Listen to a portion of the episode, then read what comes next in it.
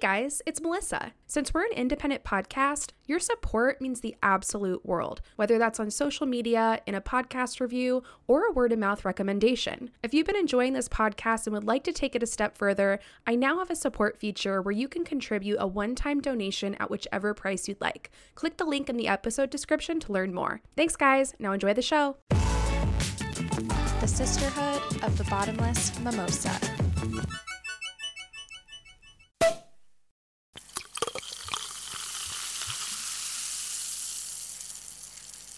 What is up, my friends? Welcome back to the podcast. This is your host, Melissa, and you're listening to Mimosa Sisterhood, where we pop bottles and tell stories about the world's most badass motherfucking women. I am over the moon about today's episode.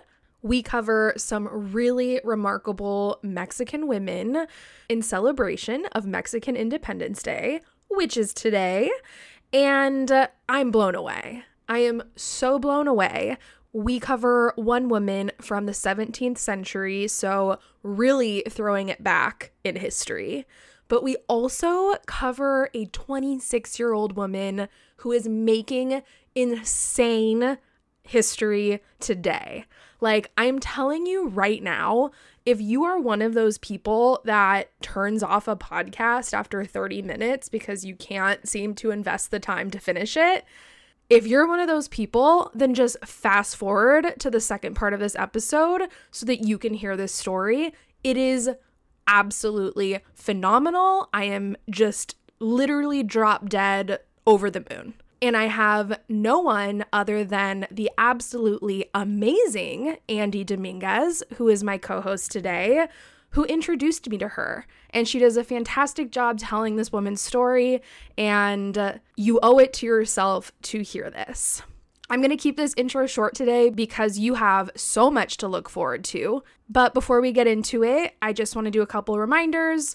We still have merchandise available on the pod shop. We've got some hats, some shirts, a couple of different drinkware items.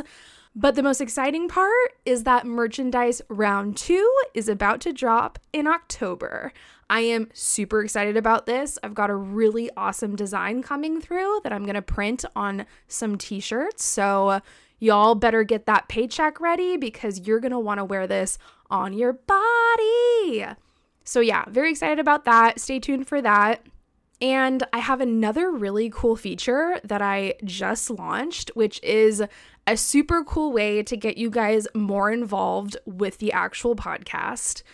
If you've been listening to this podcast for a while, you know I drink an abundance of booze while I record anything from wine to beer to cocktails to mimosas, all of the things. And now you have the opportunity to uh, decide what I drink on the show. Do you have like a favorite beer or a favorite wine that you want to recommend me to drink? Or do you have a really awesome cocktail concoction that you think I should try and review on the show? Well, I now have a feature where you can buy me a cocktail, buy me a beer, buy me a wine, buy me a mimosa. Let me know what it is that you want me to drink. I will buy it. I will drink it on the show and I'll give you a shout out on the podcast and it will be cool as fuck. So if you're interested in that, check it out. It's linked in the episode and on my Instagram page. And I'm so excited to see what you guys pick. But I also pray to God that nobody picks anything that's tequila related because I have PTSD from college. All right, that's it for me today. Let's dive in, grab your alcoholic beverage, and uh, get ready to partay. We have so much fucking shit to discuss in today's episode.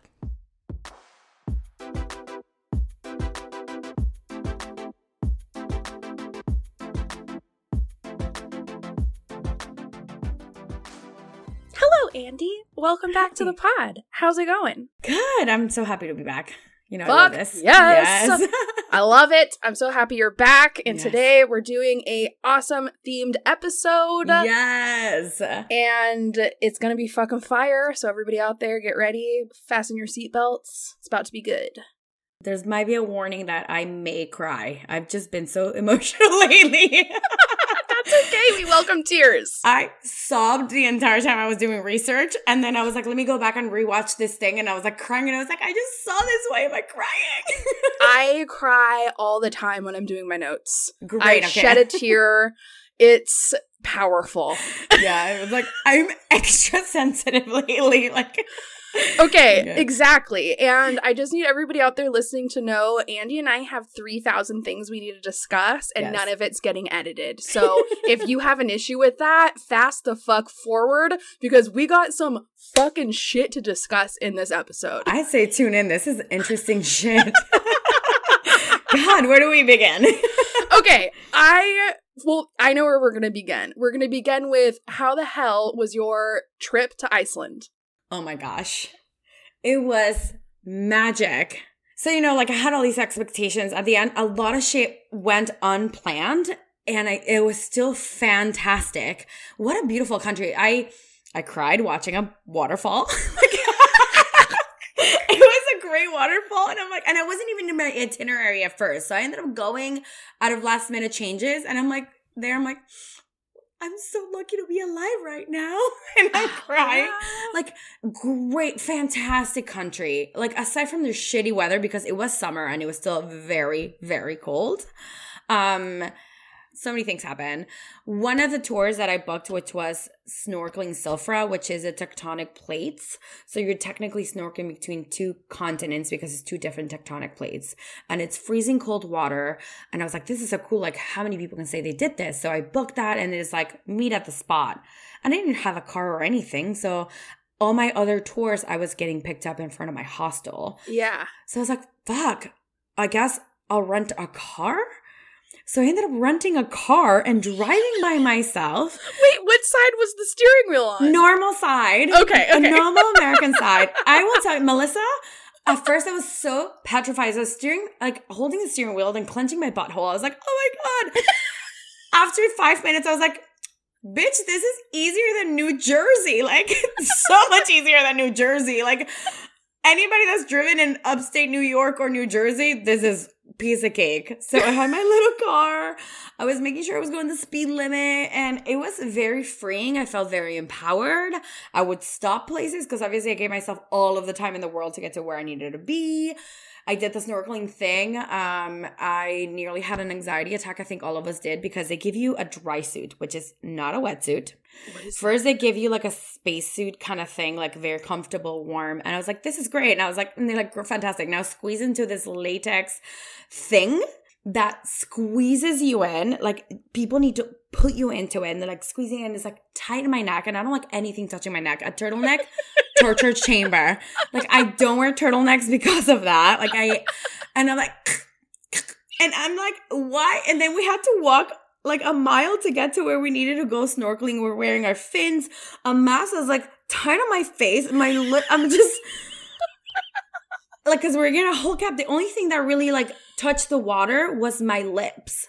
Was it cold as shit? Did they turn like purple? It was near freezing temperature at the beginning. I was like, this is painful. And after that, uh, they go numb. What what was going on with your feet? Did you have like shoes on? Yeah. So they give you like, the, the, the dry suit has like feet coverings. Oh, okay. Here's the problem. I have tits and uh, a stomach and I am I'm a short person with teeny tiny feet but enlarged body parts. Oh. So therefore, they first gave me a bodysuit. I was like, my butt, my boo, like this is not fitting me. I was like, take it back. And so they gave me a larger one. And then the shoes on the dry suit do have sort of like a sole, but they still give you fins so you can move. So then they had to give me extra large fins. So my tiny little feet were halfway through the Oh bodysuit. Yeah, to the dry suit feet. So like I was like flopping around. So when they're like, just kick your feet, I felt like I wasn't kicking anything because my tiny feet were just not really doing their job.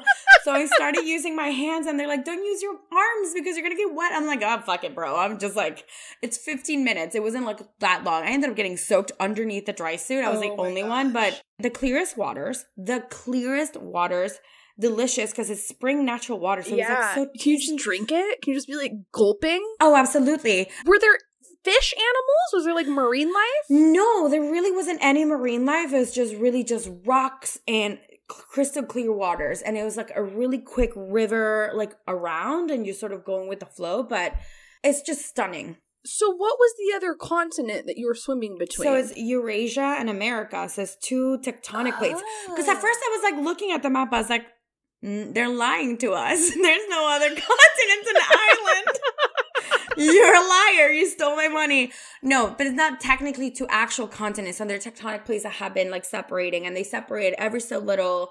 Um they told us like uh, terrible retaining information here. But they like separate every a little bit and so you've got like your um american tectonic plate and you've got your eurasian tectonic plate and that's the national park where you've got all the tectonic plates there and so you can do like a little quick snorkel and i thought i can tell people i did this like this is insane Yeah. like it's That's so cool. the suit itself made me not want to do it, but I was like, yeah. just fucking bear with it. Breathe through your nose, out your mouth, like just meditate until you get into the water. Once you're in the water, you become a bubble. You're a bubble and you just float. You can't even drown, even if you stop, just kind of sit there. You're just like a big bubble and then you just float. Oh my gosh. It was great. It was great. So cool. so beautiful and they took like a couple of like GoPro photos of me and it was incredible. And after that, I had the car for the rest of the day. So someone's like, go explore. Yeah. So that's when I went to go see all these other things that I kind of didn't have planned because of my budget mm-hmm. of like tours. So when I did it on my own, most of it was free. And it was, that's when I was like crying and I was like, this Yeah. is beautiful. That is so fun. It was so fun that I ended up renting a car two days later to go to the Blue Lagoon. That was cool. The worst weather. So I'm like getting pounded by freezing cold rain in my head. When I'm holding my beer, I'm like, yay, the Blue Lagoon. what is the Blue Lagoon? Is that where people go in the water like a hot spring? Yes. So it's not actually a natural hot spring. There are natural hot springs around the ones that smell like eggs. All of Iceland, by the way, all of Iceland smells like eggs. You get used to it. Are you All serious? Yes, which is great because when you're in hostel bathrooms and you're like, great, I'll do my business. Nobody will know. Is it the showers or is it me? Nobody Oh will know. Oh my god. Yeah. Wait, so why does it smell like eggs? Isn't the, The egg smell sulfur. sulfur? Okay. Sulfur so in the is water. the whole island just like sulfur? Yes, it's it's like all volcanic, like rocks Whoa. and sulfur. Yeah, it's a very interesting country. So small. Basically, all of the middle of Iceland is in inhabitable. Is that the word? Yeah. Nobody lives there. right. It's just all volcanic rock. And so you've got Reykjavik, which is your main city and the majority of the, the people live. And then just tiny fishing villages all the way around there. And you can drive for miles and there's nothing, nothing, Melissa, not, not a bathroom, not a, nothing. It's just rocks because you can't build on it. Yeah. So there's more sheep than people. So they have great lamb soup because there's lamb to spare. Oh my god. Do they have like polar bears or any like wild fucking No. animals like that? So no, they don't have polar bears. They have puffins, the little Oh, penguins. Those They're so cute. I didn't see any. yes, yeah, like so weird. I've seen them at the pelican penguins. Yeah, They have like a So- weird smile, don't they? yeah. no, they have like little- I don't know. You know what I know about puffins? Leave What? it to me to have animal facts. The puffins are one of the few handful of animals that mate for life. So They, like they get find a married. wife. Yeah, Yeah. Peng- penguins are romantic. Yeah. penguins are romantic as hell. um, yeah, I didn't get to see any puffins because I didn't go like out exploring it. I don't think it was season, but they do have these horses and they're Viking horses. And when the Vikings came over to Iceland, they brought these horses, and then after they haven't allowed by law, they can't you cannot bring any other kind of horse breed into the island. So you have these gorgeous wild horses. They're a little bit shorter and stubbier, and they're just there were so many of them. They're beautiful Viking horses. That's so. I'm so fascinated by Viking life. I mean, I know there was raping and pillaging, and it's Yes. horrible. And like, I'm not glorifying or romanticizing But any it's of so interesting. the history is fucking wild. Yes, that's the. I think that's like the one class in my Western history class. I was like, "Tell me more, professor." Oh my god. I can't get enough Viking info. Mhm. Did you just hear in the news how they found in England a coffin in the pond of a golf course that contained the remains of a 4,000 year old man who also had a axe in there with him? Which typically, when people are buried with a weapon, it's because they were like a warrior of some Right. type. And this weapon, they said, looks like it was made yesterday. It's been preserved for 4,000 years in this coffin, and it's made of some kind of material that would make us assume that this person was like of some royalty of Right. sorts. Yeah, 4,000 year old skeleton at the bottom of a golf course pond. Yeah, I was like, he ended up on a pa- a pasty ass golf course. How wild is that? I know he's probably so bummed out. He's like, really here? this is where I end up. Oh my, Oh my god. God. Um, that, crazy. Yeah, but I, Iceland's a very cool country. If you So like cool. nature, adventure, the water, like you cannot get enough of waterfalls. They're all different. Because someone's like, this other waterfall is like another waterfall. They're like, no, it's different. It's great. And I'm like, you're right. It is great. So were they how were they dealing with COVID? Was it like a Great. paranoia meltdown out there? Was it people talking about it? Like Since they're a very small country, they can do this. So obviously, I had to be vaccinated in order to enter the country. Showed my card and everything. Then, after you pick up your bag, they gave you a COVID test. They literally shoved that shit up my brain, and then and then down my throat. And she's oh like, my "Open God. up!" I'm like, "I'm sorry, what?" She goes, "Now down your throat." I'm like, "Bitch, what?" And she just went there, and I'm like, gag reflex. I'm like, huh? Oh my what? God. I was I was like, since when? So they did that to test and they tell you to download an app or they're like, we'll email you your results.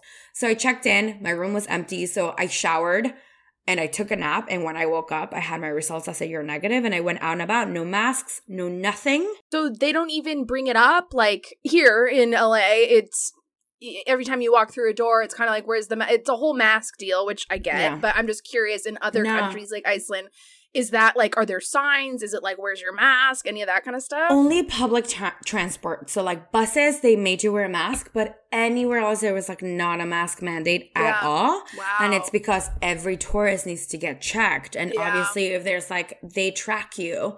So you have everything and you come out positive, they're probably going to go grab you. We're just like, yeah. they're gonna hunt you down They're going to put you in the rocks in the oh middle Oh of nowhere. God. So they really have kept at a minimum the cases. And I really, beyond cases, deaths are low yeah but they're very stylish. I suddenly I'm like really into Scandinavian fashion. There's a girl with like an orange like raincoat. I'm like, yeah, I want that. So cool though. Like I am a huge believer of solo travel. Everyone's got to do it like once. Loved it. Great trip. Ten out of ten. Hell yeah. Yeah. That's one huge win for uh, pandemic life. Yes, absolutely. Living your life. Living your life. After that Um, shit got tumultuous. Okay, but now the last couple of weeks have been insane. We had to cancel our last recording because Andy got COVID out of fucking nowhere, and now her leg's broken. I broke the leg first. Oh, you broke the leg first. Okay. Here, here's my luck.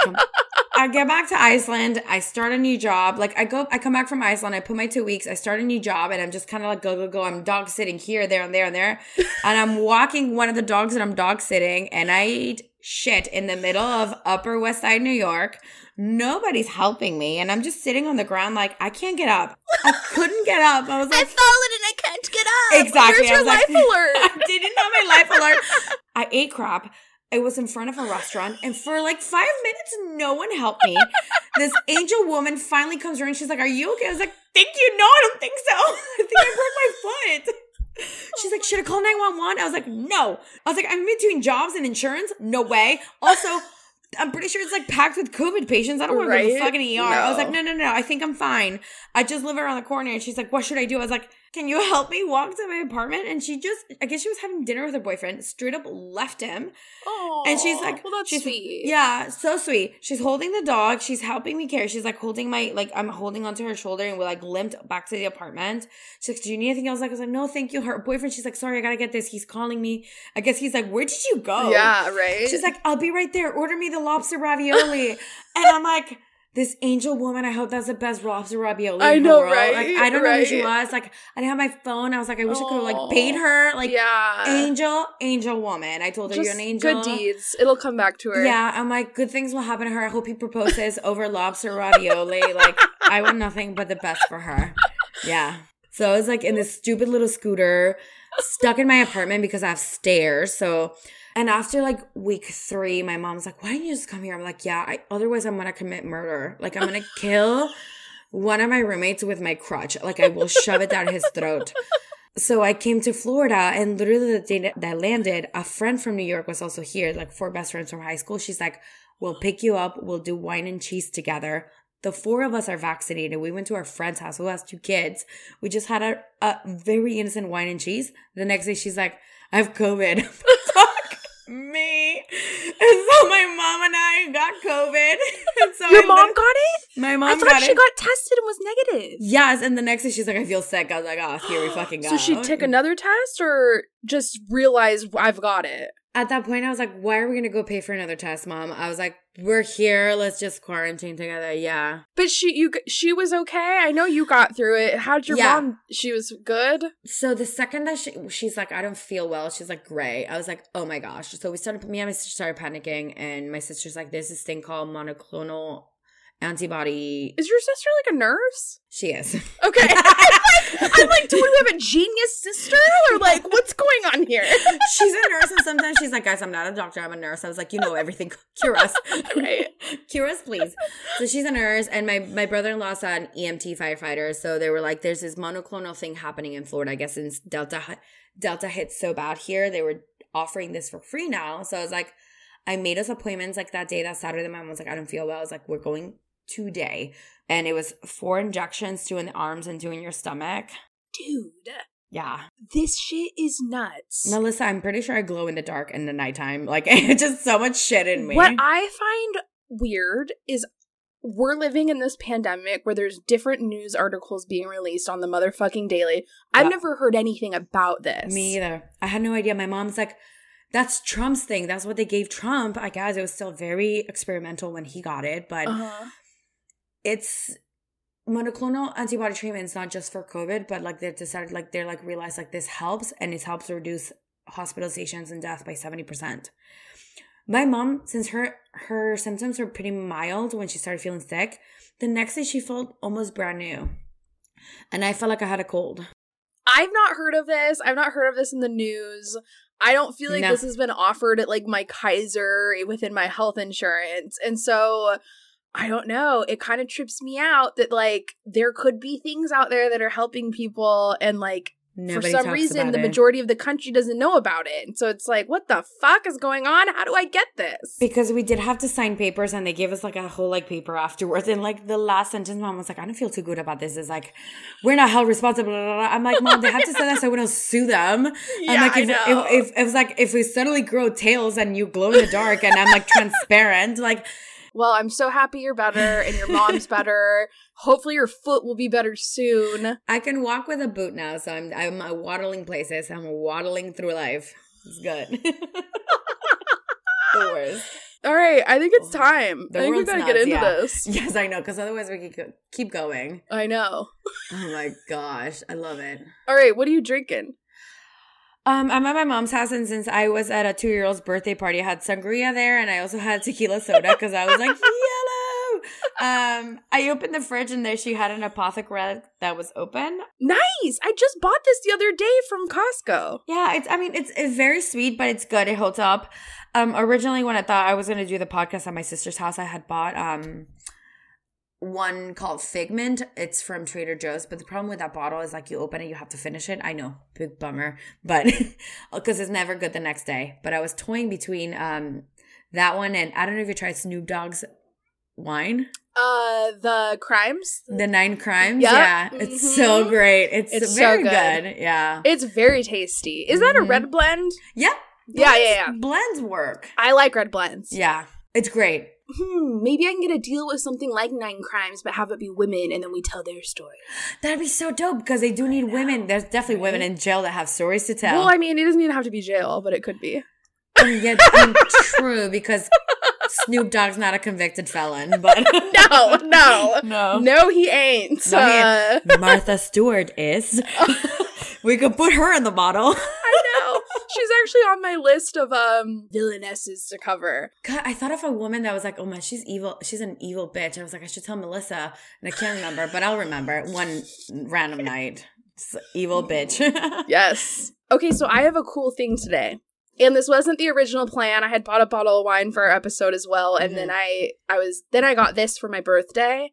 And I'm like, oh, this is perfect for our episode. Great. So it's basically vodka, but it's made with Marion berry, Marion berry. What is I don't know what it is. It looks like a blackberry, Oh, but oh, it's like a black vodka. bottle. Black vodka. It's black vodka. I've tried that And in it's Spain. Fire. Yum. But it tastes like wine. Like this tastes like red wine. Interesting. But I'm drinking it on ice alone. I'm not adding Yeah. anything else to it. And it's it is vodka just with like these berries infused, but it tastes like wine. It does not taste like vodka. It looks like wine, like the color of it when the yeah, light hits it. it's it looks super Like, dark. It looks like it's like a dark merlot or something like that. yeah. And I liked it because it's called Wild Roots. And you and I are doing a themed episode today on our roots, baby. about Mexican Independence Day. Yes. And we are both Mexican. So I Mhm. thought, what better episode to drink some wild roots when we're going to be talking about our roots today? I love it. I absolutely Right? love that. The name's amazing. Isn't it? So I don't know where she got this. I literally just started drinking it like right before this episode. And I need to text her and be like, where the fuck do you get this Yes. from? Because I'm into this. And your This is tongue so isn't black because I've tried black vodka in Spain. And all the photos we had like black tongues, all of us, but it was delicious. No. you're drinking on the rocks. It's Yeah, that's how I'm drinking it on the rocks. It's 70 proof, 35% alcohol. oh my god, and it's in like a vodka bottle. It's like a fifth of vodka basically, but It's it so literally tastes like wine. Love so- that, love that, and the name's It's- great, So cool. so cool. So I have to like a little bit tread lightly because I'm drinking vodka wine today. it's okay. I've mixed all my alcohols. yeah, I mean I'm gonna get through my little portion and then I'm gonna re up when it's your turn. love that for you. All right, should we do it? Let's do it. All right. Well, I already told everybody today we're gonna be celebrating Mexican independence. Independence Day, which is September sixteenth. which is when this episode's coming out. So we're really killing it. But Yeah. before I talk about my lady, do you? Why don't you tell us about Mexican Independence Day? Can you can you spit some knowledge? Yes, I absolutely would love to spit some knowledge, but also reference back to the last episode that I did because I definitely hit Yep. on that. I covered the um the godmother of of Mexican independence, Leona Vicario. Yep. Um, but yeah, it's um it's when Mexico just sort of did an uprising against the Spanish. Um, Miguel Hidalgo was the first one to really just like do the cry for the independence, and you got your rebels, and you were trying to drive Spain out of Mexico. And what they called in Mexico, they celebrate on the September 16th at night. It's called El Grito because it's like the, the scream for independence. So you you scream at midnight, almost like New Year's, Viva Mexico. So it's like El Grito of Viva Mexico of independence. So it's I'm getting chills. So so emotional. I just got chills right now. like, like, like we both Yeah. just got chills at the same time. Yeah, so it's really fun. So you like celebrate on the 16th and then you're usually off the next day because, you know, hangovers. Um, but you just do El Grito and you like scream Viva Mexico uh, like on Independence Day. So, So it- it- cool. yeah. And obviously, if you want all the details on Independence Day, I do cover um, Leona Vicario, who was a very wealthy woman who went against all odds to go against and fight and become like an arms dealer to help all the um the resistance against Spain. Yes. So yes. So I'll link that episode in the description. So if anybody wants to listen to that first or next, it will be there for easy access. But we're gonna have a good convo today. yes. Andy and I are both Mexican. Yes. I am half Mexican, non Spanish speaking. Andy is full Mexican, Spanish speaking. I was born in Guadalajara. Yeah, I've been living in the United States for over 20 years. Um, so I'm like la gringa. um, to all my Mexican family, my cut my sisters and I were like las gringas, and then over here I'm like the Mexican, or- Right. But I've always been told that I don't look Mexican enough, so I'm here like in like a gray area of like, but what am I then? so I've grown up my whole life being considered white, which Mhm. I was absolutely raised in a white environment. So everybody is totally on board with like assuming that. I am dark haired and dark skinned, but I get called, you know, white all the time, which whatever. But I what I think is ironic about it is that I don't even speak Spanish, so like, sure, that makes a lot of sense, but you do fucking speak Spanish and you Fully. literally lived in Mexico and people still think Yeah. of you as not real Mexican. I've gone through the whole conversation, like, but where are you from? And I was like, I'm Mexican. But where are your parents from? I was like, they're Mexican. But like, where are they from? From? I was like, fucking Mexico. Do you need me to spell it for you? I was like, ma'am, like, what do you? What? I was like, just say it. Just say it. And they're like, you don't look Mexican. I was like, there we go. There we go. Yeah. Great. So it's just weird. It's very Yeah. strange. And it's like, well, then what qualifies as Mexican then? If you are Spanish speaking and you were born from Mexico, how are you not viewed as a real Mexican? I mean, I can Right. get where it comes with me. I'm only half and I don't even speak the language. But I mean, my grandparents were born in Mexico and my whole dad's side of the family is Mexican and Spanish speaking. So Where from? my grandpa was from Chihuahua Okay. and I I can't remember where my grandmother was from. I literally texted my dad this before the episode to try and tell have him tell me, and he didn't respond. He read it and ghosted. So Damn, dad. Damn, dad, you should have came through. I know I was like gonna come prepared with it, and then I'm like, "Fuck! All right, well, I guess that's out of the picture."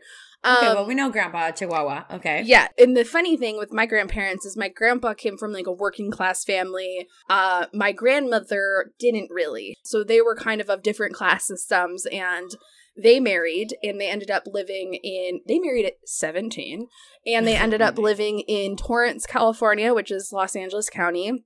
My grandmother had 3 children before the age of 21 years old Oof. and she intentionally chose to not raise any of her children Spanish speaking because she didn't want them to experience any kind of racism or it. classism while they grew up. So my father, who's full blown Mexican, does not speak Spanish. Therefore, none of his children were raised to speak Spanish either. Yeah, and I listen. I get it. Skull survival. But how ironic is it that in my generation, people are like, well, you're not a real Mexican because you don't speak Spanish. And it's like, well, guess what, motherfucker? My grandparents intentionally didn't raise my dad to speak Spanish because they didn't want people like you to fucking be racist towards him. What's Melissa, the irony there? I've been called a not real Mexican because I guess I'm not a chola from deep south LA. Right? Sh- like in a gang.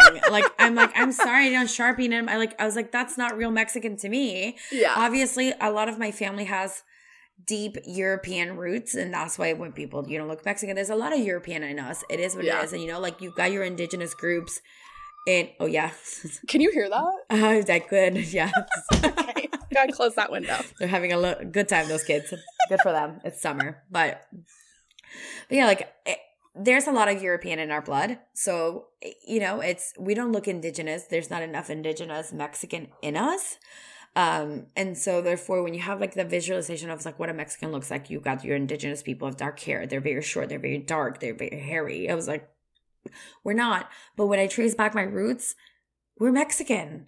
And even though my grandfather lost a lot of like our family history during the revolution, I don't really know much about my great grandmother and everything. I know my father, my great grandfather from my mom's side, um, lost a lot during the revolution, um, the Mexican Revolution, and you know they went and living in po- poverty, etc. Like we just we're Mexican, and where are my cousins? They're in Mexico, and what do we do when I go to Mexico visit family, and we're Mexican, and and that's where we are. Like I have a blonde and blue eyed cousin, but like it, we're Mexican. Yeah. And I don't know what to tell people when they're like, "You don't look Mexican." I was like, "I am so sorry. I left my burro and my sombrero and my mustache at home. Right?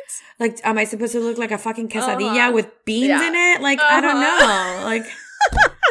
It's like selling, telling somebody that has brown hair that like they're like not white enough. Like, like it just Yeah. makes no sense. on which it comes out of people so easily, rolls out of their tongue. I'm like, I know. I'm sorry, I'm not your stereotypical TV Mexican, but for the love of God, like we all look different. So yeah, it's Yep. crazy. It is pretty crazy. Yeah, I'm excited to see who you decided to cover. Yeah, I know. And I'm very interested to see if this woman was on your list because I know you said how you had a long list of Mexican women that you I can do. cover. So I'm curious if this woman's on your list. I looked her up. I found her closely related to Mexican culture. And she's a rebel, and I love a rebel. Oh so, gosh. also, before I get into it, I'm not going to pronounce most things correctly. So, when I can't do the appropriate Spanish twang, I want you to correct me I'll step up. Yeah, I'll step Okay. up the plate. I got you. because. I'm I'm gonna say it and then I want you to follow it up with the correct pronunciation. We're gonna do our best. Okay, cool. Okay, so I am covering today Juana Inez de la Cruz. yes. You heard of okay. Yeah, I've definitely heard of her. Awesome. Yes. Okay, I'd never heard of her before, and I was reading her story and I was like, oh shit, this woman's cool. Mhm. So, for everybody out there listening, she was a 17th century Mexican poet, nun, and scholar who became one of the most influential writers of the Spanish American Mhm. colonial period. I almost covered her last time. Did you? yes, I was between her and another one, and then the Lorena. oh my god. Okay, this Yeah. is great. I love it. So, uh, her full name Give it to me. is long. Say it. Say it. Say it. Juana Inés de Asbaje y Ramírez de Santillana. Santana. S A N T I L L A N A. Santayana. Okay. Yeah. We'll So that. that's her full name. she was born in 1651, San Miguel Napantla. no, Nopantla. So the the TLA is usually like a sound. I know it's hard. It's not very podcast friendly. so it's near Mexico City. Yeah. If anybody is needs, you know, the, know exactly where it's at. Mhm. And during this time period, 1651, Mexico had been a Spanish colony for over a century, and there was a very complex class system because of that. So, uh, her maternal grandparents, her mother's grandparents, were born in Spain, but her mother was born in Mexico. So she was considered Criolla, which Yeah. basically meant that she was Mexican born but a Spaniard. Mm-hmm. Criolla. Okay, perfect. Mhm.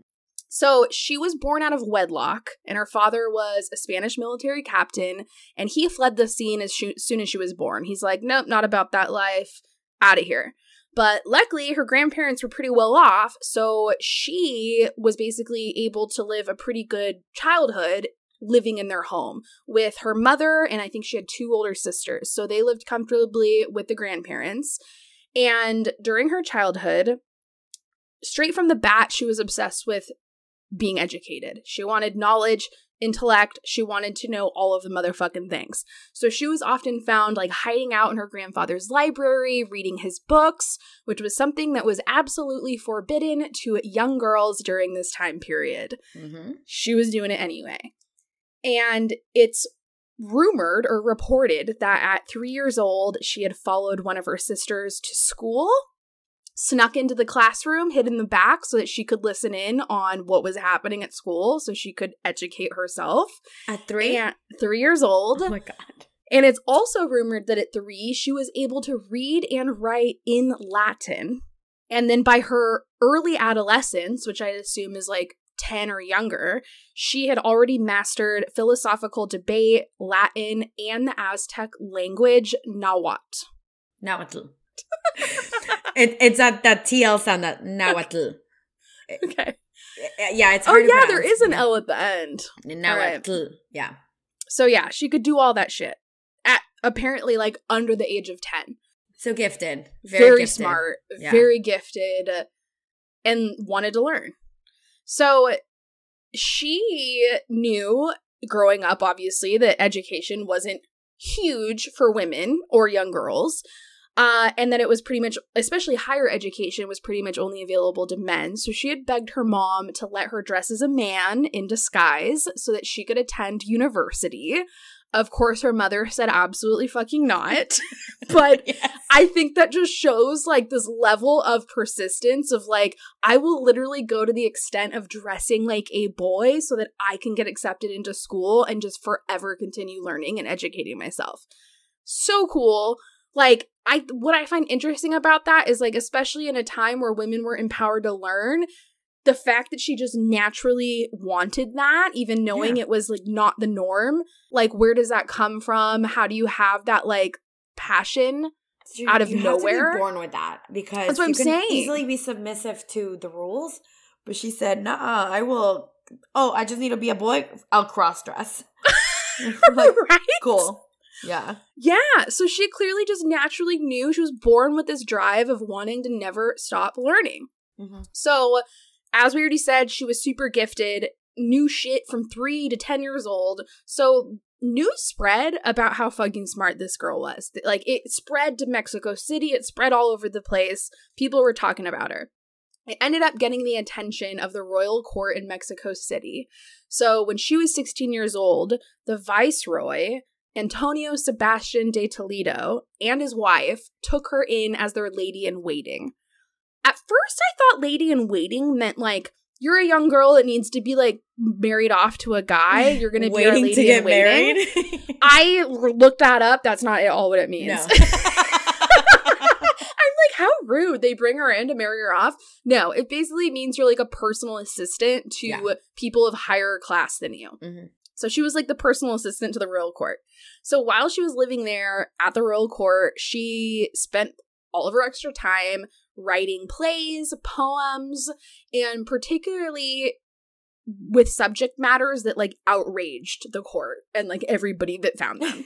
so her characters included uh like brave and clever female women and she ended up writing a poem which became one of her most famous poems ever, Hombres de Cois, which translated to foolish men. Mm-hmm. Within this poem, she ends up accusing men of sec- of sexist double standards and for them behaving illogically by criticizing women. So, I mean, this girl was probably under the age of 20 at this time and she was writing poems that were calling out men for sexist behavior and basically saying like stop criticizing women because when you do you look like a fucking idiot. So Mhm. this was very unusual. this was yes. not normal. This was not something that girls were talking about or writing about, especially while living in the royal court. This was not a thing. So people were kind of like alarmed by this in general. And then her she had another famous uh play that she had written called Primero Sueño, which was First Dream. And it was more of like a personal play that kind of like recounted her own feelings about life and it was all about the soul's quest for knowledge. So, obviously what we know she loves, she wants to be educated, she wants to be smart.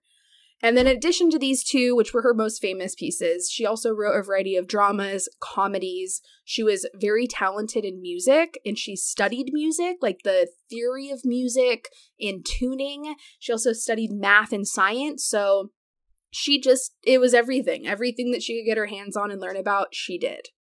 So while she was living in the royal court and they were recognizing, like, well, we already know she's smart as shit, and now she's writing all these like scandalous ass Mhm. plays and poems. Let's test her fucking knowledge. Oh so uh, the viceroy called in like up to 40 theologians, jurists, philosophers, mathematicians, and poets and created a big panel in the royal court of like the smartest people that he knew across multiple different categories of topics. And they were all brought to test Juana's knowledge. That's so petty.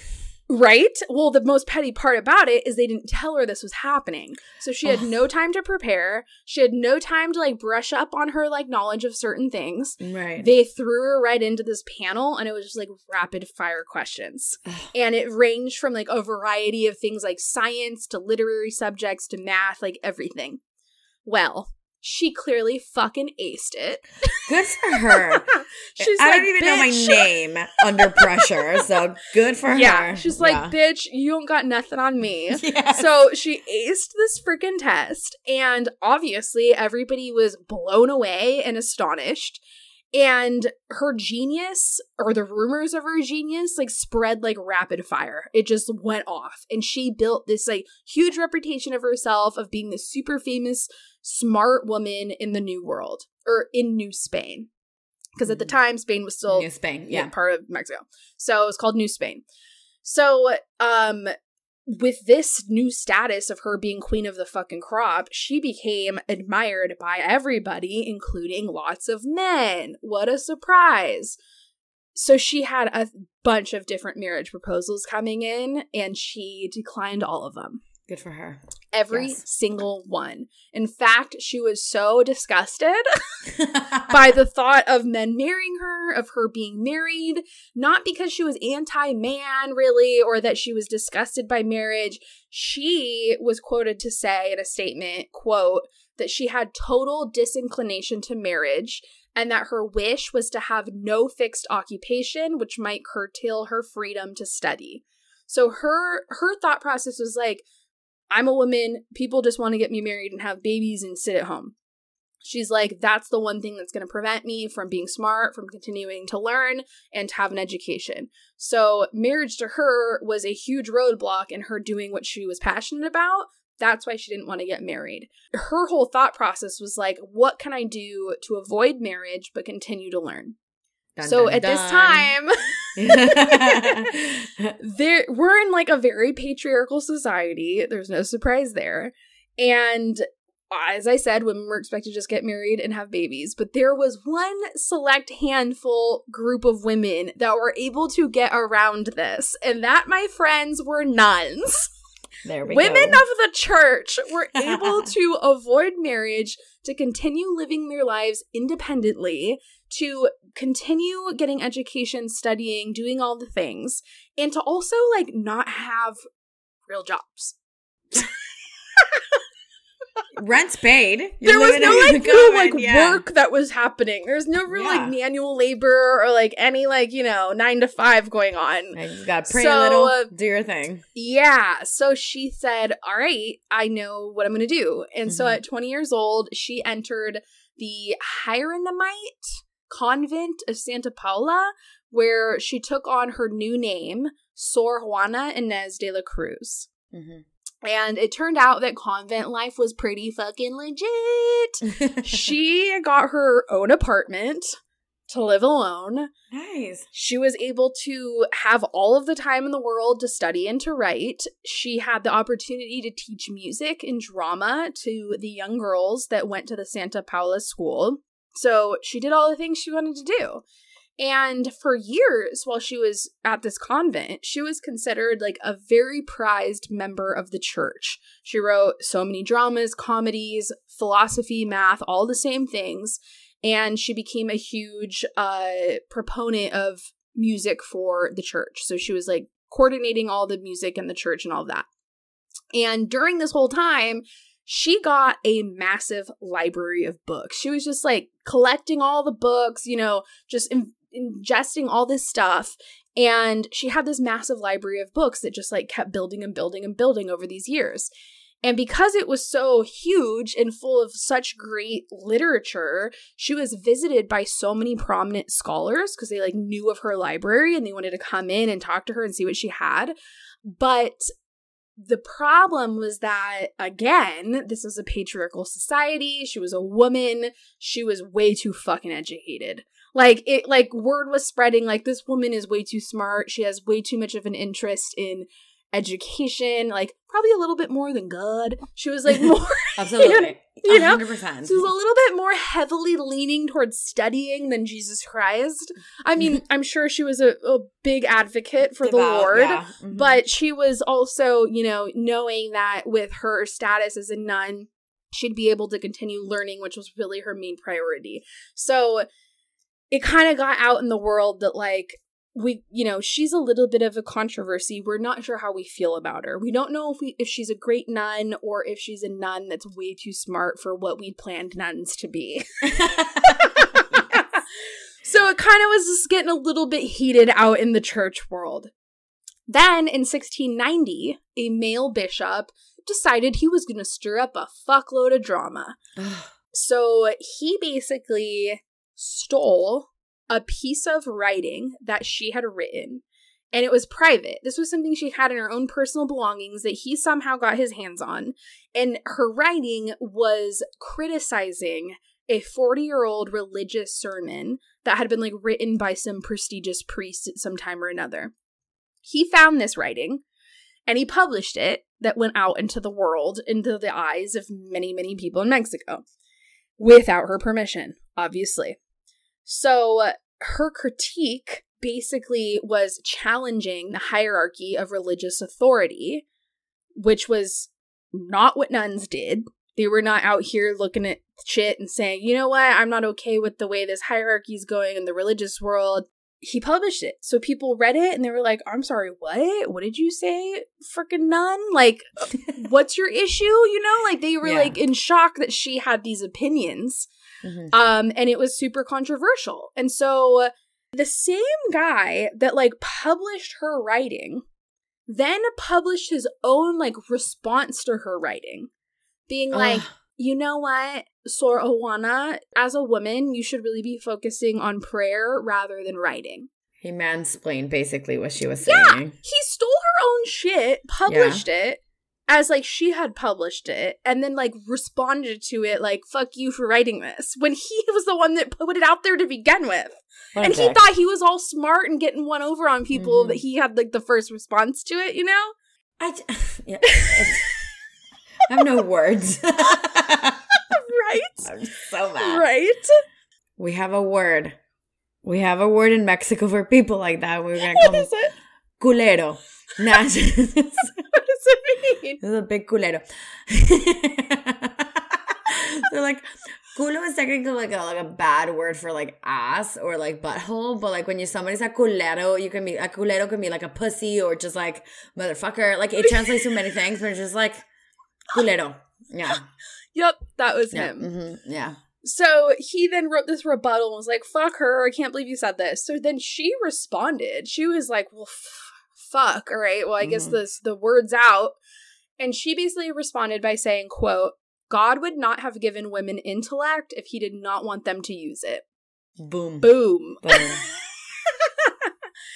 And in addition to that quote, which was phenomenal, Mhm. she also had written things about how she was defending women's right to formal education. She also advocated to women's rights to serve as intellectual authorities, which is Mhm. pretty much what she was challenging in that sermon is like, why aren't women part of this hierarchy here? Like, why? And she explains why. Her reasoning Mhm. on why she thought that women should be part of the hierarchy of authority was because she knew that a lot of men in higher up positions were taking advantage of young girls and women.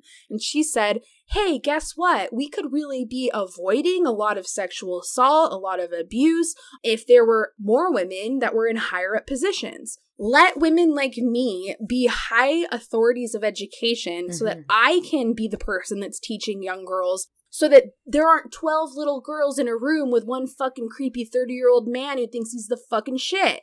I mean, today's 2021 and that shit still exists. So, I mean, this woman just an abnormally gifted woman from the beginning and just really breaking glass ceiling after glass ceiling before there was a glass ceiling. yeah. So, obviously, the whole thing turned out to a huge fucking blowout. Like, it was not good. it Yeah. was not mm-hmm. good. It got out, word spread, people were pissed. And it basically opened up a can of worms. And so everybody started labeling her as this radical, she's this co- controversial figure. She's supposed to be a woman of God, but she's so out of control. You know, the same stories we always hear. I'm surprised they didn't call her a witch because like I feel like Right? that could have been like they the burn her at the stake? right like it's, I think they could have used the word witch so quick on that and like I totally could have. yeah Yeah, so uh, all this news spreads and it gets the attention of all these bishops all over the fucking country and they're yelling at her and saying all this shit. It finally hits the archbi- archbishop of Mexico and he hears news about it and is of course not pleased. So he basically publicly strips her of her prestige and he forces her to sell all of her books and to give up writing forever. that's fucked up so fucked up He's like, fuck you. You can still be a nun, but like, you aren't as cool as we had talked about you being, and you can't have any books anymore, and you're not allowed to write. did she keep the money for the books that she sold No. of course not Obviously, she's pissed. Like, first of all, censorship. Can we talk about that? Like, Mhm. they have this holy woman in the church who all she's doing is educating herself and bringing up very thoughtful smart thoughts about how can we better educate other young girls so that they can be empowered and raised in the right environment every thought she has is on point and like yeah uh, the biggest response is you're a threat and you need to be censored no one can hear this so she was pissed not happy, but at the same time, she was like, I'm not gonna fucking leave the church. So she basically accepts her penance. Her that was her penance, was losing all her books and never being able to write again.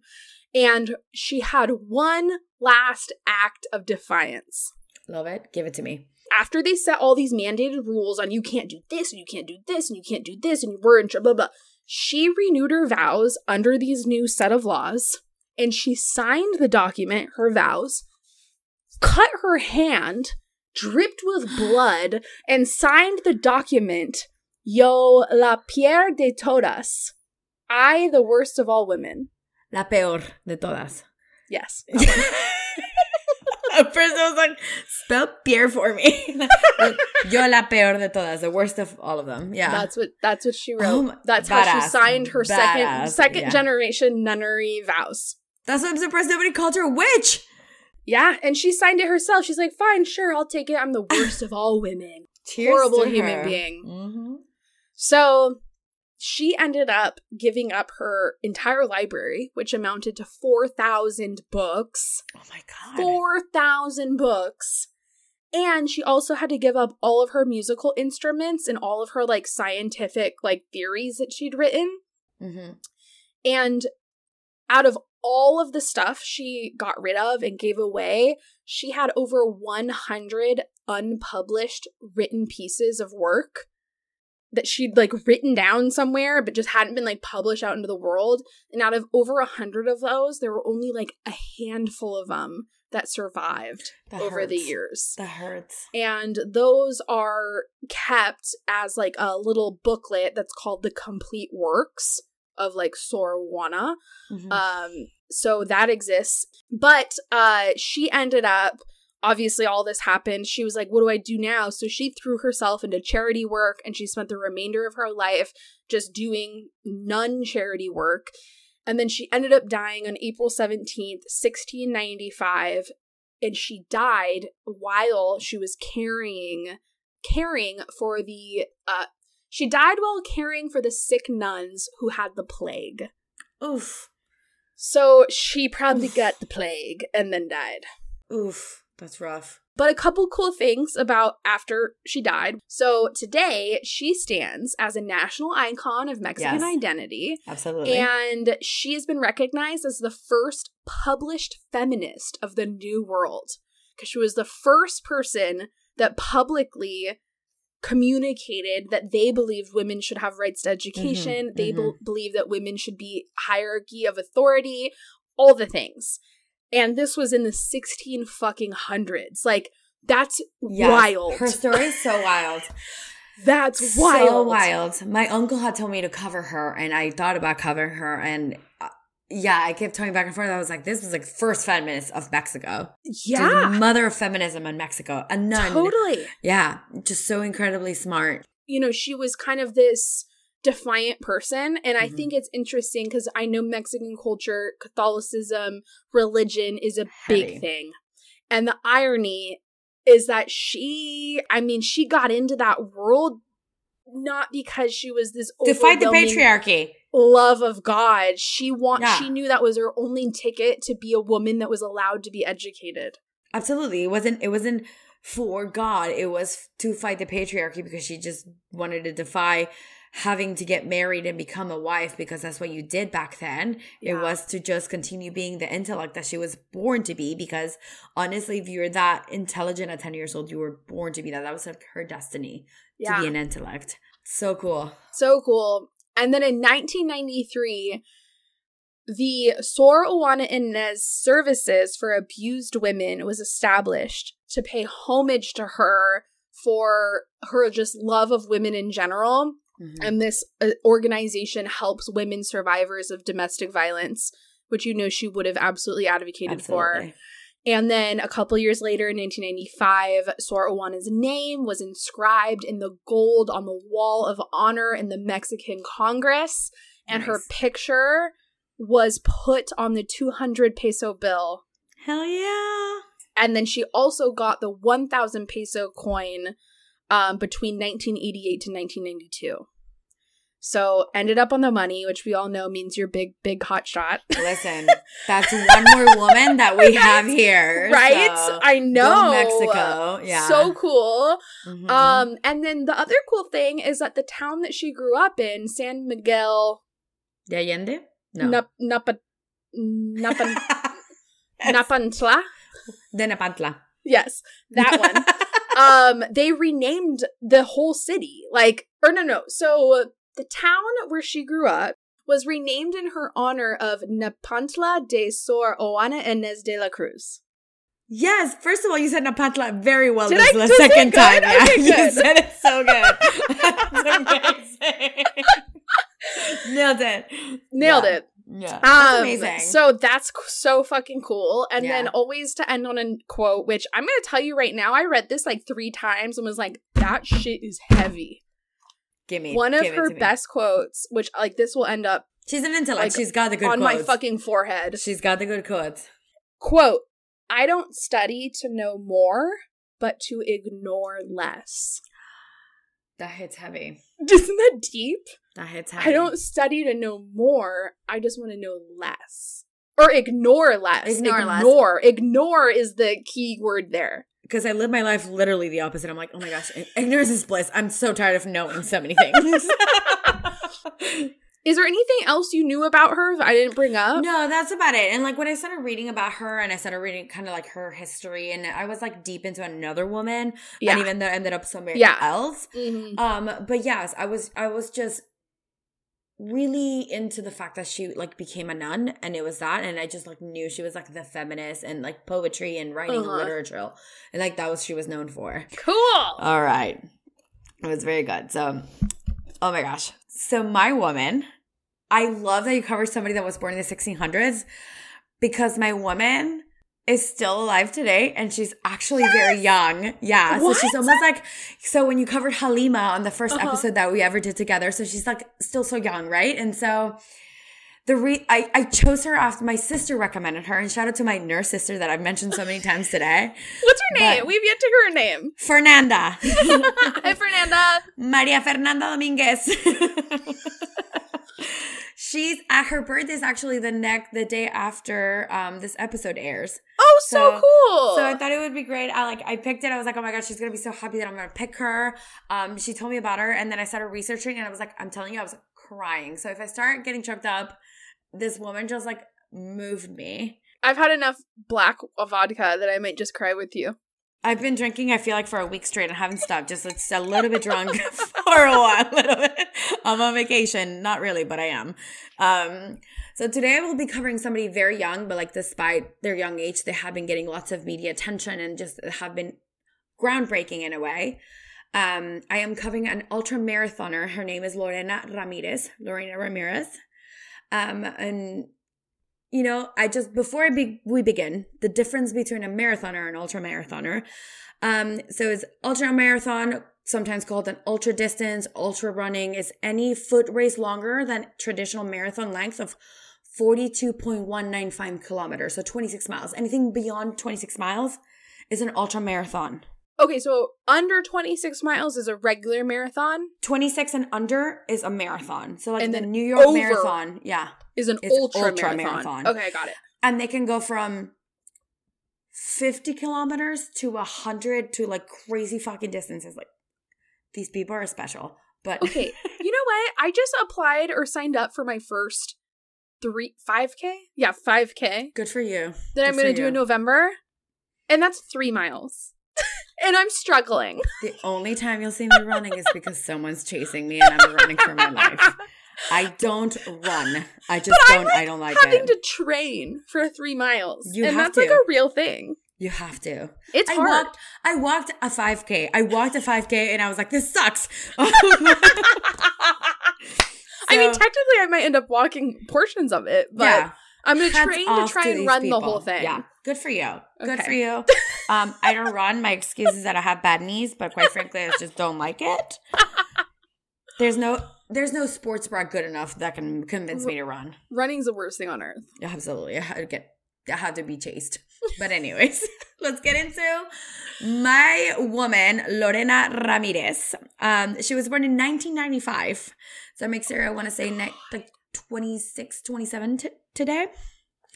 Um, she was born and has habitually resided locally in Cienega de Norahuachi in, I'm really glad you told me this, Chihuahua, Mexico, from where your grandfather's from.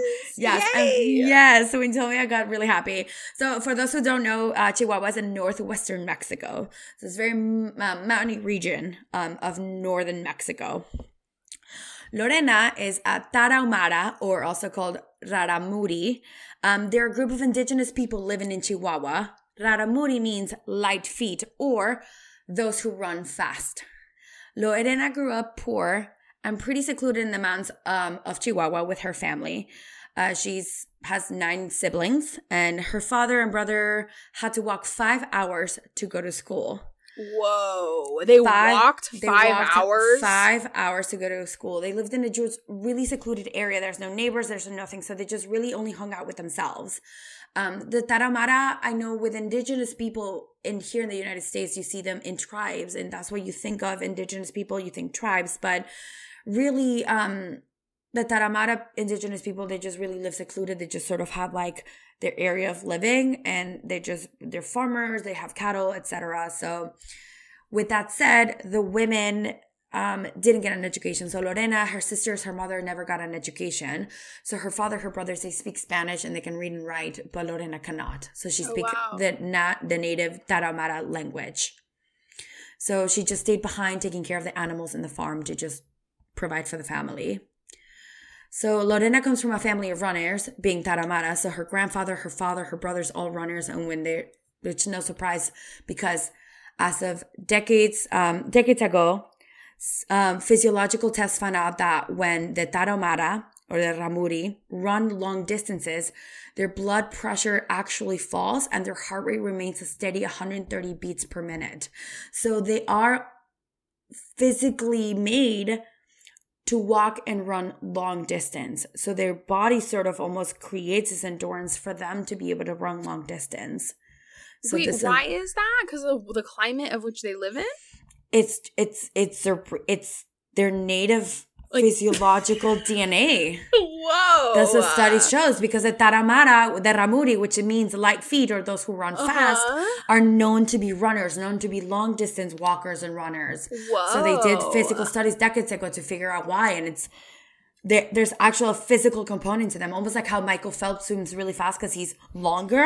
Mm-hmm. The Tarahumara have this this in them, so it's like a study that came about that. Okay. Yeah. So over the years, the Tarahumara runners have splashed across the ultramarathon scene. Um, they have not been widely recognized, but they have been starting to run actual ultramarathons. In 1993, the year that Lorena was born, they emerged from Copper Canyon to dominate Colorado's high altitude Leadville Trail 100. So it's 100 kilometers that they had to run. And that's when they first started competing and started making headway, um, becoming stronger as the race progressed because they are long distance runners. Um, their history and running techniques become famous after this author, Christopher McDougall, wrote a book about them called Born to Run. So the Taramara kind of went under notice. They were like sort of running these marathons, these ultra marathons, and nobody really was noticing them. Um, perhaps because they were not winning them, right? So they're like, it, who, who cares? And this man came came out with this book called Born to Run. He went to the Tarahumara regions in Chihuahua and started running with them and wrote a whole book about them. My sister, shout out to my sister again. my little sister's gonna get so jealous. We love you too, Ale. Um, um, she told me about it. She's like, it's one of the best books if you're a runner to read, and so I, I'm gonna give it a read. It, it just sounds fantastic. So that's he kind of put the Tarahumara runners on the map. So Lorena joined her father and brothers to run in marathons, and she ran her first 10k at the age of 17. And she has a very shy demeanor. In most interviews, in most photographs, you see her very shy. She doesn't smile. She just kind of keeps to herself. But she's a very. Her brother says she's a very determined runner. So in April 2017, she was only 22 years old. Ramirez, Lorena, won the Ultra Trail Cerro Rojo, a 50K in Puebla, in Mexico.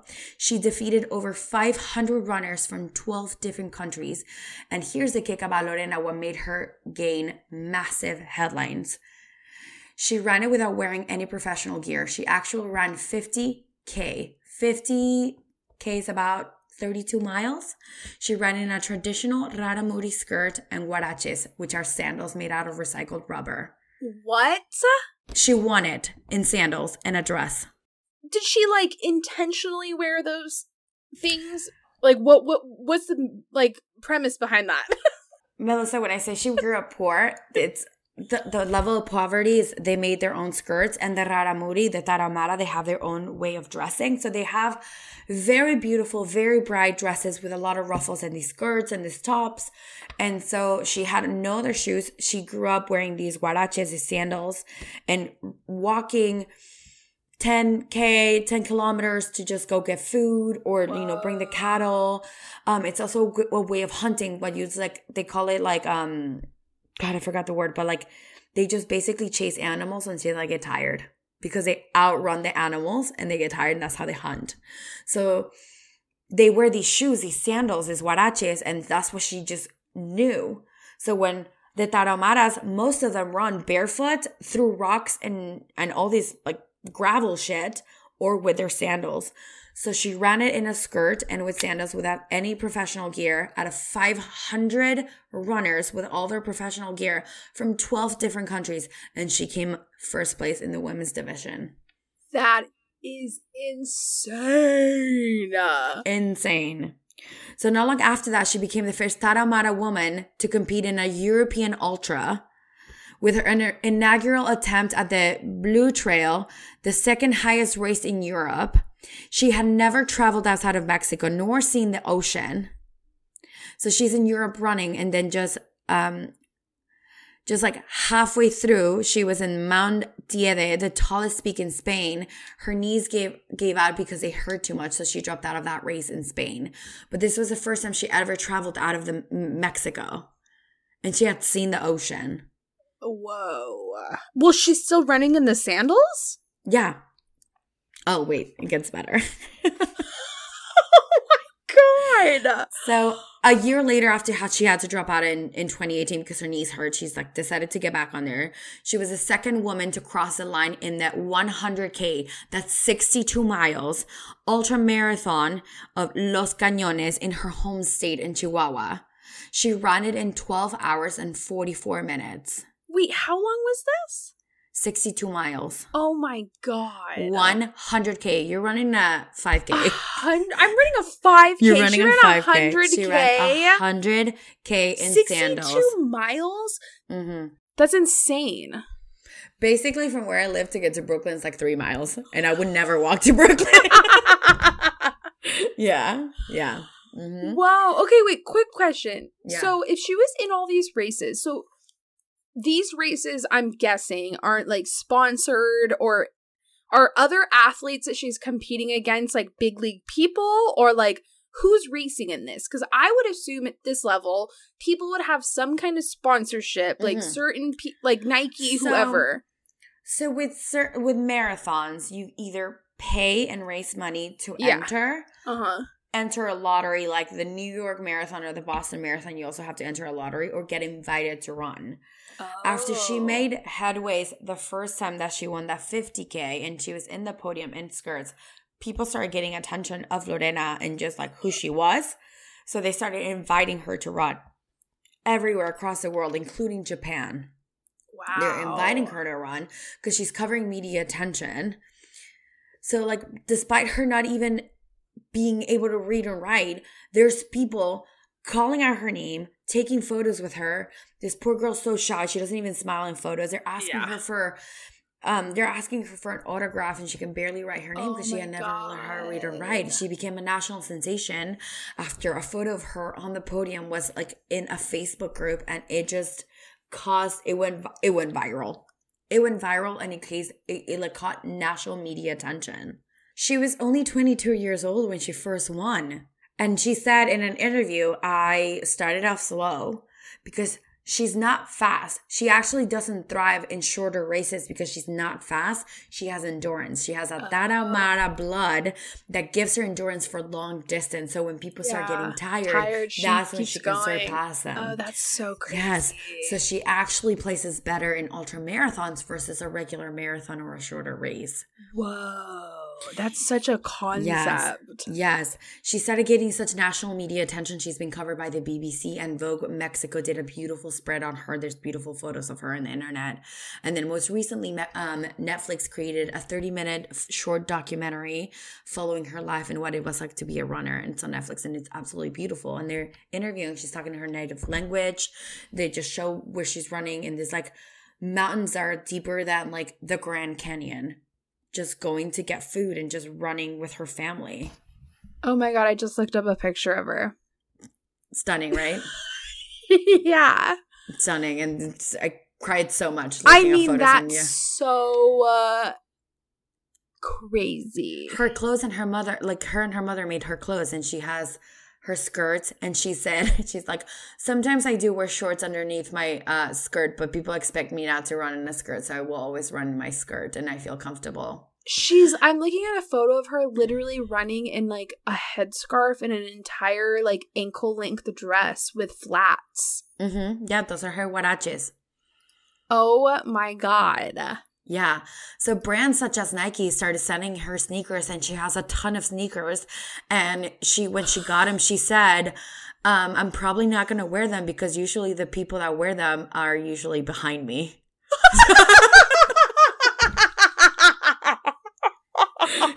She's like, why Fuck would I wear? yes! Yeah, why would I wear these? They lose, bitch. yeah. Nike, better wake up. Gotta start making some fucking running sandals. Yes, I'm running huaraches for Oh Lorena. Yeah, My god. and she said it feels. Um, she's tried them obviously, and she's like, it doesn't feel natural to me. And even one time, she had to run in the rain and almost got hypothermia in her in her feet because of how cold she was. But she finished in her sandals. I'm in a at the, pouring like, rain. Craziest photos right now. Like Yeah. I'm jaw dropped. I'll I'll send you a link, and you can link them also in the in the in the oh, notes. There's a Oh there's a my 12 minute YouTube video of her, and I, I cried three times. I watched that video three times, and I cried. The Netflix documentary is out, and it's 30 minutes, and it's beautiful. And she just, you know, it, an indigenous woman just running, and she just there's no frills. She has sometimes a tiny stick and a little water bottle, and you know most people carry snacks and water bottles and hydration vests. And she says i'll just try to get whatever i catch on the way you know? And you see people cheering her and they're like you go lorena you got this. And she's running and and she says that she usually feels pain in the longer marathons but she can live through it and she just feels good running. So wild. Yeah So And- wild. so wild and despite gaining so much media and attention and you do win money if you do win first it is very small amount of money about 6000 pesos. I would say it's probably like $300 so a little bit less. But she still continues to live a humble life in the mountains with her family. She still tends to the cattle and makes her own clothes with her mother.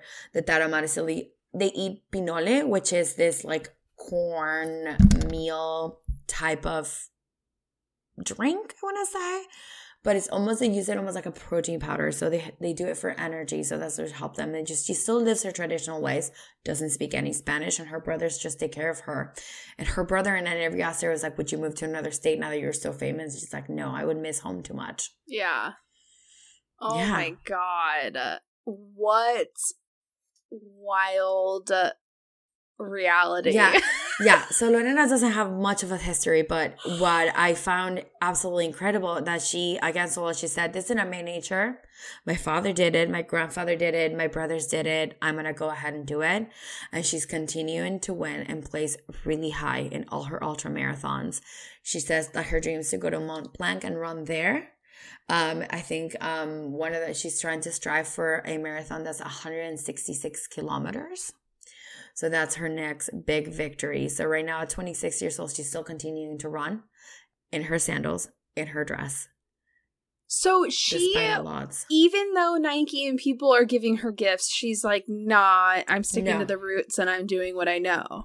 Yes, but you know what I find fucked up, and and I read about this, like Taramara is still like kind of like under. So nobody's sponsoring her. They're like gifting her things. Just giving her things, yeah. So she is living in this small home in the mountains with no plumbing. And she has a million medals and all these Nike shoes that live in a trash bag for her because she just doesn't use them.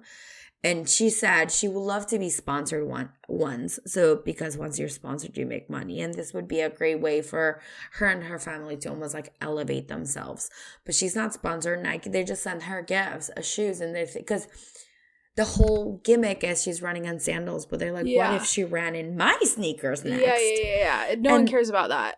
Yeah, and there is a photograph of Lorena running in actual sneakers, and she says she didn't like it and she did not place well. Yeah. So she said the people that run in sneakers usually place behind me, so she's gonna continue running in her sneakers, and they run through through trails. They're they're not running through just the pavement; they're running through trails. So she's running through rocks, up and down mountains, and she's in a I'm literally looking at a photo of her in an orange gown, How hopping beautiful is that rocks. gown? Yeah.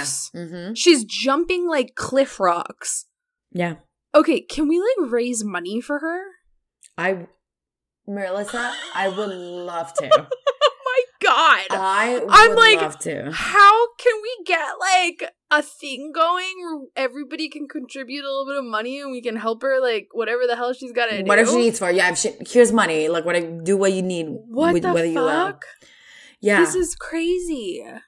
and she's young. You can see, and one of the things that I've noticed, you know, she has a really shy demeanor. Every time she smiles, she would look down, and it's very much traditional in just like you know, women don't go to school. None of her sisters, none of her her mom, they don't speak English. I mean, I'm sorry, they don't speak Spanish. They don't write. They don't read.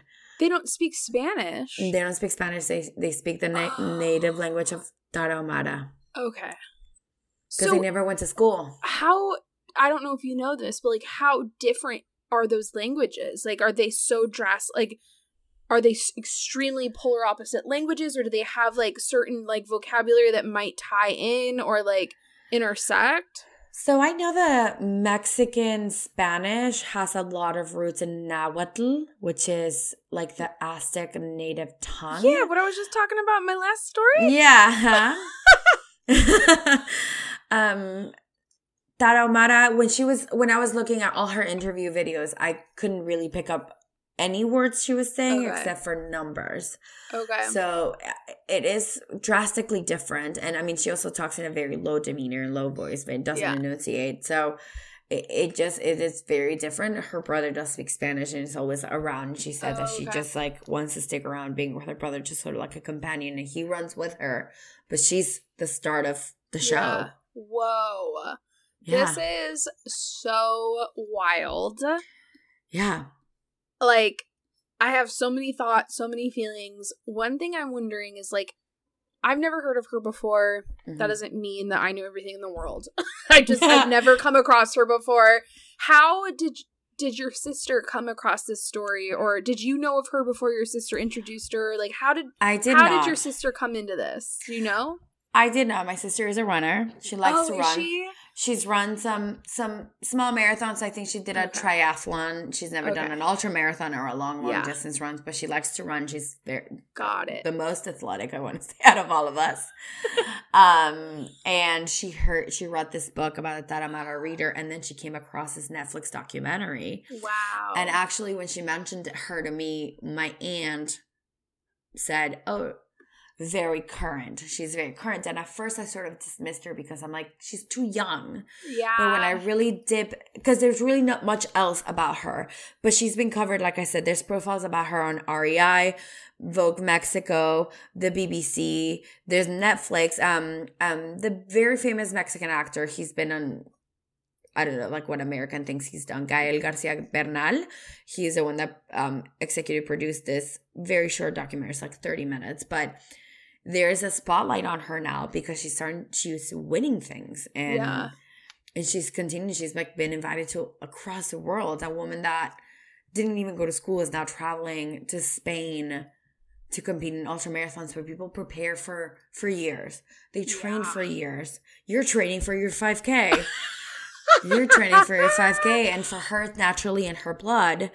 Um and like i said this guy um was about christopher Mac- McDougall said in Born to Run actually went to Mexico and spent time with the Tarahumaras and like learn about them and sort of put them on the map because people didn't really like we know about the Tarahumaras and you kind of know in Mexico there's like all these indigenous groups, right? But like I had no idea they were long distance runners and that they knew how to run barefoot or in sandals. And funny enough, Zac Efron's brother, his name's Dylan. I know. I know. Zac Oh. Efron. Has a brother who is equally pretty on the face. Wait, what's his Uh, name? I gotta look him up. Dylan Efron.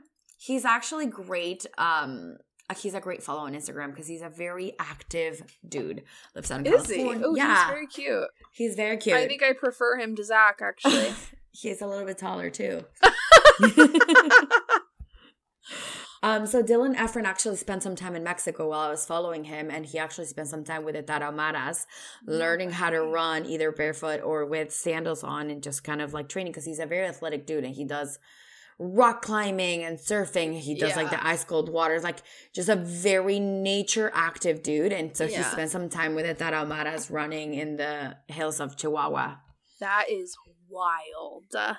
The whole thing has me like starstruck. Yeah, I, I that's why I was like crying so much because I'm like, this is a beautiful story of a woman that really there's nothing. She didn't go to school. She didn't go to school, right? So it's like there's what else is there for well, her? she doesn't. She isn't. She, you know, when you hear about athletes, you hear about people training since they were four years old. You know, like they've Mm-hmm. been at the fucking with the instructors, and we're paying millions of dollars, and you don't go to school. You're homeschooled now, so you can be this athlete. Like Mhm. the norm is in our society is when we think of an athlete, somebody that's trained their whole lives. She's been alone, running in the fucking cliffs of Mexico. Like what? Yeah, In and it's- sandals. It's, in her family. It's in her nature and it's in her blood. But the men always competed. None of like Oh. But the, the men compete the men competed and then she decided to compete and it's just paved the way for women to be put on the map. And the fact that she won is when people are said they said oh because they're like yeah we see a tarahumara here and there like some dude running in sandals and shorts but then here's this girl in sandals and a dress and she won. And they're like excuse me what? And you see a photo of her in her first race when she was 17 up in the podium and she's looking down. She doesn't look happy because that's how her demeanor has always been. Yeah. I mean, she's probably uncomfortable being in a spotlight where Yeah. they're so remote and isolated in the world that they live in. To be on an, a podi- podium around other people of different cultures and countries, you're Mm-hmm. freaked, you know? Yeah. And I love that she said, she said, I would love to continue running as long as my body is able. And I, the day that I stop running is when my body gives out. So oh for her, it's just an out natural way of being. It's not, she doesn't have that competitive demeanor of like, I must win for money. I must win for medals. Is is something that comes natural to her and, and she's loving it. Isn't she just amazing? And I'm like, yes. Like, I'm literally in my brain right now thinking of, like, how can I create a campaign for us to raise money for this girl? Melissa, if you tell me we're gonna go to Chihuahua to oh meet Lorena, go! yes. I mean, I have to fix my ankle because I can't even walk right now, let alone just. Well, Yeah. it would have to be, we would have to do an interview where you would have to communicate with the brother who was communicating to her, and it'd have to keep going back and forth. And I just sit there confused because I don't know what the fuck anybody's saying. We're also gonna Um, get you some Spanish lessons. we're gonna we're gonna teach you. oh my god, how crazy! Right. So I know a lot of people. I actually went. I worked with someone who was an ultra marathoner, and I want to know. Like, I wonder if they know about them. I, they know about Lorena. They know about this Probably, I would say no. No. And I actually looked up ultra marathoner like records of women and Lorena's not in there. There's no Tarahumara women. And I'm wondering, is it because the records are not broken? Is it record for the specific race? Because they did say that she broke some records with her first race, uh, the 12 hours and 44 minute race. So I, I, I would love for her to just be more put in the map and recognized Yeah. internationally. But she's getting that media attention. I think she's slowly, I mean, she's still so young. She's only 26 years old. So, I think it's one of those things where it's like she can get a lot of media attention because she's so different from the norm. Like that in itself is always going to attract people and be like, "Oh, we're so interested." But what needs to happen is like something or somebody to like actually be like, "We're going to get you to the finish line in bigger capacities than just a magazine cover." You know what I mean? Yeah. Like Nike somebody needs to be like sponsoring this girl. like how is she not I mean, I know they're sitting least- her I think fucking her shoes, family- but like I think her family, you're right. Like beyond sneakers, I think her family does deserve a home with plumbing. That'd be great. right, the bare minimum. Yeah. I mean, I think first steps would be great to go meet her and sit down with her and talk and see how she needs help and just figure it out. I I will do my due diligence, Melissa, to figure out how we can help her out. 2022 one- yeah. trip to Chihuahua. Woo! I've never been, so that'd be great. um, Literally, my thoughts are: Who can I reach out on her team, which is like her brother? When do me and Andy get to go to Mexico? when can I start building the GoFundMe? Uh, yeah, and like I read like for interviews that were reach out to her brother, like reception support. He has a cell phone, but it's like such poor reception they can Yeah. barely get through to him. So, well, what we got to do is reach out to Dylan Efron. We're gonna. He's got the resources and the money because he also like helps film and he's like good with filmography and all this stuff. He, okay, I'll reach yeah. out to Dylan So, Efron. Dylan, he's he lives in your state, so okay. Let me. All right. Let me draft up a responsible email. I'll send it to him tonight. Dear Dylan Efron, if you and your brother, because my mom wants me to marry Zac Efron. Well, also Zac Efron has. Have you seen his show where he Yes. goes to all over the world? Of course, I watched it with my mom. As my mom was like, "I want you to marry Zac Efron." I was like, "Mommy, too. Me too." Dude, I I liked that show. I loved it. And the season two's coming out soon. Oh, is I it? I absolutely loved it. He went to Iceland. Oh I my- told my mom, he's like, I- "Are you gonna oh, do what Zac? Efron did?" Yeah. Oh, oh my god. Oh my god. We've done it. We've a really fucking done it. Fucking night. What a We've- fucking night. We've had an evening. Mm, yeah. We've had an Yeah. evening. Covered a woman from the 16th century and a woman from this century. Like it's crazy. What fucking great group of women to cover for Mexican Independence Day. I mean, Me- Mexican women are so badass. There's so many. They're like honestly, like my when I asked, I thought I would get like two to three, and I was like, this list is so long. We have everything. We have actresses and activists, revolutionary women, fighters from as far as the 16th century to today, runners, everything, photographers, artists. I'm like, fuck yeah, man. Fuck yeah. I was like, we gotta put them on the map beyond Frida Kahlo, who's amazing. We've gotta let people know that Mexican women are badass. Dude, I, I feel like I gotta call Zac Efron's brother. Yeah. Not Nike, because like fuck them. I need to find like Yeah, a different, like a female backed brand. Like who's our Ooh. girl backed shoe brand? But like fuck shoes, just like even an outfit. Like it doesn't even Oh my gosh, yes, I have one. It's called um girlfriend collective? Yes. Oh, we should. All right, Zac Yes. Efron's brother, girlfriend collective. I'm gonna send him an email. I'm gonna link the episode in. Be like, at this point in the episode, you can hear the story. We're starting a campaign. Who's in? Also, if you want to support the podcast, that's great. and if you want to sponsor, we love I'm. By the way, I'm running a 3K Yeah. in November. I um, do love I love their leggings. I do I I've never had their leggings. but I got one of their bras in a Stitch Right. Fix, and it was amazing.